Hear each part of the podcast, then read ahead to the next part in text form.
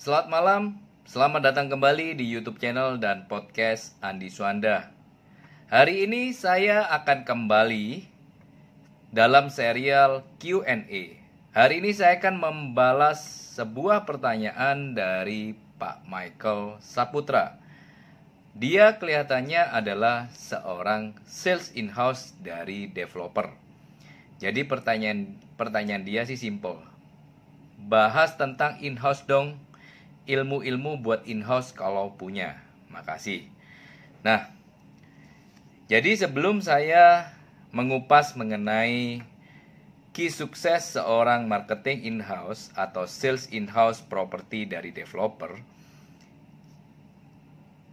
uh, para sales atau marketing in-house bisa melihat dari video-video saya yang sebelumnya itu juga dapat berguna bagi Anda. Contoh, video saya mengenai kamikaze sales atau marketing property. Di sana saya membahas bahwa seorang marketing atau sales property itu juga harus punya yang namanya investasi properti. Sehingga pada waktu mengadvise klien itu klien akan lebih suka kepada Anda karena Anda betul-betul adalah seorang expert yang punya pengalaman dalam berinvestasi properti. Terus juga video saya yang berikutnya adalah sales property harus pintar ngomong. Nah, itu juga bisa dipakai oleh uh, referensi bagi Anda marketing in-house di mana pada waktu Anda ketemu dengan klien, Anda tidak harus melulu ngomong kok. Anda dengarkan dulu apa kebutuhan dari klien dan Anda memberikan solusi terhadap kebutuhan klien tersebut. Terus juga berikutnya adalah video saya mengenai tips mengelola keuangan bagi sales atau agent property. Di mana Anda seorang marketing atau sales in-house property, Anda juga harus pintar dalam mengelola keuangan. Karena jadi begitu Anda jualan dan Anda dapat komisi, sebisa mungkin komisi itu tidak Anda habiskan untuk hal-hal yang sifatnya konsumtif. Ada baiknya Anda investasikan sesuatu yang dapat mengembangkan diri Anda seperti training, mengikuti seminar-seminar, investasi properti, dan lain sebagainya. Nah, di sini saya akan memberikan empat kunci sukses bagi sales atau marketing in-house property dari developer. Yang pertama, nah jadi sebelum saya masuk ke dalam itu, saya memberikan sebuah kondisi dulu. Bedanya marketing in-house developer dengan agent property adalah begini.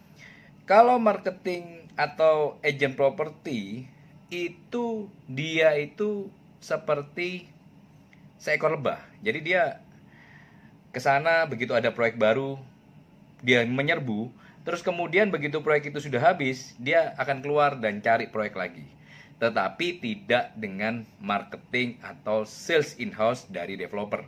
Jadi habis launching masih ada sisa unit, mereka harus stay. Jadi tugas dari marketing in-house adalah menghabiskan properti itu sampai habis, sampai developer mulai melaunching proyek berikutnya. Nah, jadi produknya sangat limited, tergantung developer itu punya produk apa. Apabila developer besar, Anda mungkin lebih punya banyak variasi barang. Tetapi apabila Anda adalah seorang marketing in-house di developer yang masih baru, di mana proyeknya hanya satu atau dua, Anda harus fokus menghabiskan proyek itu sampai tuntas. Nah, empat tip atau empat kunci sukses dari seorang marketing atau sales in-house property dari developer. Yang pertama, karena karakternya barangnya hanya satu atau dua atau terbatas hanya barang itu. Jadi, Anda sebagai marketing atau sales in-house harus yang namanya rajin dan ulet dalam follow up klien. Saya banyak tahu 80-90% sales atau marketing in-house itu tidak rajin di dalam full up client. Jadi yang ada di mindset adalah begitu misalnya Anda jaga pameran nih. Begitu ada orang datang. Anda berusaha mengclosingkan pada waktu itu. Memang tidak salah. Tetapi tidak semua transaksi bisa diclosingkan pada waktu itu. Nah, biasanya follow up dari marketing in-house itu hanya terbatas hitungan minggu atau hitungan sebulan dua bulan. Setelah itu mereka menganggap bahwa klien ini tidak potensial sehingga tidak lagi di follow up. Tetapi saya punya pengalaman satu marketing in-house, tetapi marketing ini bukan di, di Indonesia. Marketing ini saya kenal, kebetulan saya pernah ke kenal marketing ini. Beliau memasarkan produk dari negara Filipina. Nah, jadi dia waktu itu sempat datang ke Indonesia memasarkan produknya di Indonesia. Pada waktu itu dia memprospek saya untuk beli properti di proyek dia. Waktu itu saya bilang no, ya kan? Tetapi apa yang terjadi? Orang ini memfollow up saya selama satu tahun lebih. Jadi hampir setiap sebulan, kira-kira dua kali tiap minggu, dia pasti follow up.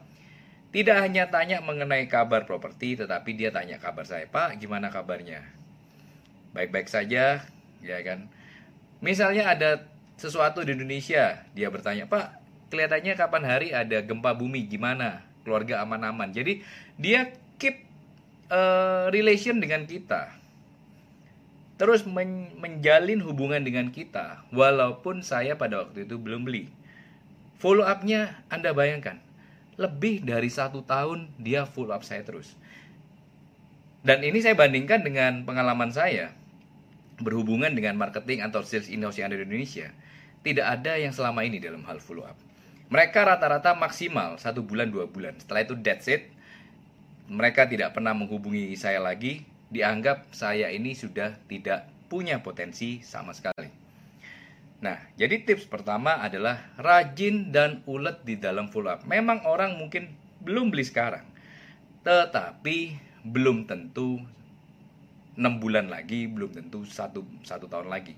Kadang juga developer lagi ada flash sale. Jadi harga itu dibanting sehingga Anda bisa menghubungi database Anda yang mungkin Anda kenal satu tahun terakhir. Nah, yang pertama itu. Nah, yang kedua adalah rajin juga dan pantang menyerah. Kebanyakan kalau saya jalan-jalan di mall dan saya melihat saya sering kali itu suka uh, sekedar lewat kadang booth pameran dari developer 80% sales atau marketing in-house itu kerjaannya hanya duduk saja. Nunggu bola. Mereka kadang hanya main-main pegang HP dan tidak melakukan apa-apa. Nah, jadi ini yang disebut tidak rajin. Jadi harusnya kalau memang Anda punya chance di dalam pameran atau exhibition, gunakan waktu itu semaksimal mungkin supaya Anda mendapatkan database sebanyak-banyaknya.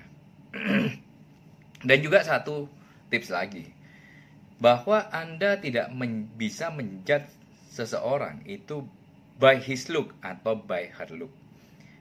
Kapan hari pengalaman saya, pada waktu itu ada developer lagi launching. Kita lagi mengadakan open house dan waktu itu marketing kita bergiliran untuk jaga. Kebanyakan marketing itu pilih-pilih.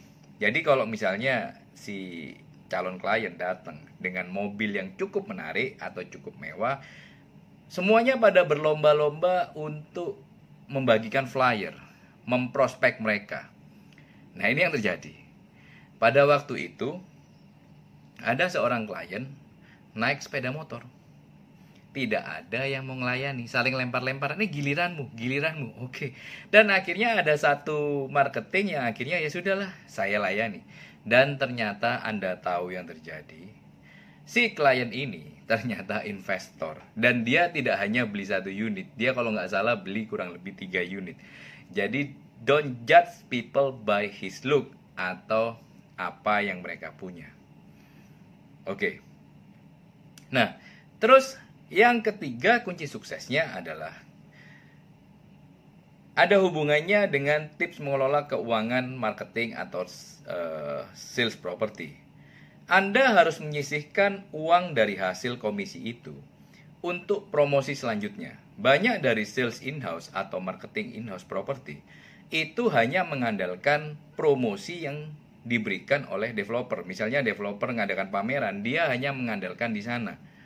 Ya kan, tanpa melakukan pemasaran lebih lanjut. Jadi tidak melakukan yang namanya pemasaran secara independen atau mandiri. Nah, ada baiknya Anda mulai punya program pemasaran Anda sendiri, baik itu melalui sosial media, di mana sekarang dengan adanya Facebook Ads, Instagram Ads itu bisa menghasilkan yang namanya respon. Terus kemudian eh, portal properti itu bisa Anda pakai. Di mana hal-hal itu bisa mendatangkan respon. Nah, terus yang keempat atau yang terakhir, ini yang sering kali banyak sales in-house itu lupa. Karena yang ada di mindset marketing in-house, mereka selalu berusaha menjual retail. Develop, dari marketing jual kepada user, dari marketing jual kepada user. Tetapi tidak pernah melakukan yang namanya networking. Coba berpikir secara grosir. Bagaimana anda mempunyai kaki tangan yang banyak yang dapat membantu Anda memberikan referensi, memberikan leads supaya Anda bisa closing.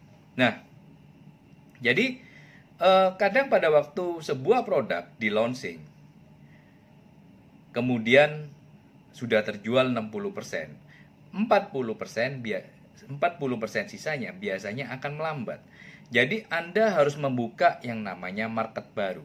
Jadi misalnya nih di kota saya di Surabaya, developer sudah launching sisa 60%. 40% sisanya Anda bisa mengajukan kepada atasan Anda untuk melakukan yang namanya roadshow. Roadshow itu bisa ke kota-kota e, penyangga, misalnya di Mojokerto, Lamongan, dan e, sekitarnya, di mana Anda bisa mencari network juga. Anda bisa mencari relasi di mana mereka bisa punya jaringan-jaringan yang kemungkinan bisa beli produk Anda. Jadi create networking. Nah, atau pada saat Anda pameran di Surabaya, di kota Anda, pada waktu Anda bagikan brosur Anda, brosur ini tidak hanya dibagikan kepada calon customer, tetapi bisa aja orang yang Anda bagikan mungkin dia tidak beli, tetapi dia punya relasi atau kenalan yang sangat luas. Nah, itu bisa Anda pakai. Tentunya dengan berbagi komisi, berbagi pendapatan. Tetapi kalau misalnya anda katakanlah berbagi pendapatan 20-30% pendapatan Anda kepada networking Anda, tetapi Anda bisa melipat gandakan unit Anda closing. Menurut saya fine. Ya kan? Nah, jadi banyak cara Anda sebagai sales in-house atau marketing in-house property dari developer. Banyak hal yang dapat Anda lakukan. Itu adalah empat kunci sukses atau tips bagi Anda sales atau marketing in-house supaya Anda bisa closing secara luar biasa di properti. Semoga konten ini berguna bagi Anda dan bagi teman-teman audiens yang ada di sini. Apabila Anda punya pertanyaan seputar bisnis agent properti, seputar marketing properti, atau seputar investasi properti, Anda bisa taruh pertanyaan itu di sosial media saya, di Instagram saya, andiswanda.id, atau di YouTube saya tersebut. Semoga Anda semakin luar biasa dan sekali lagi selamat closing dan salam luar biasa. Thank you.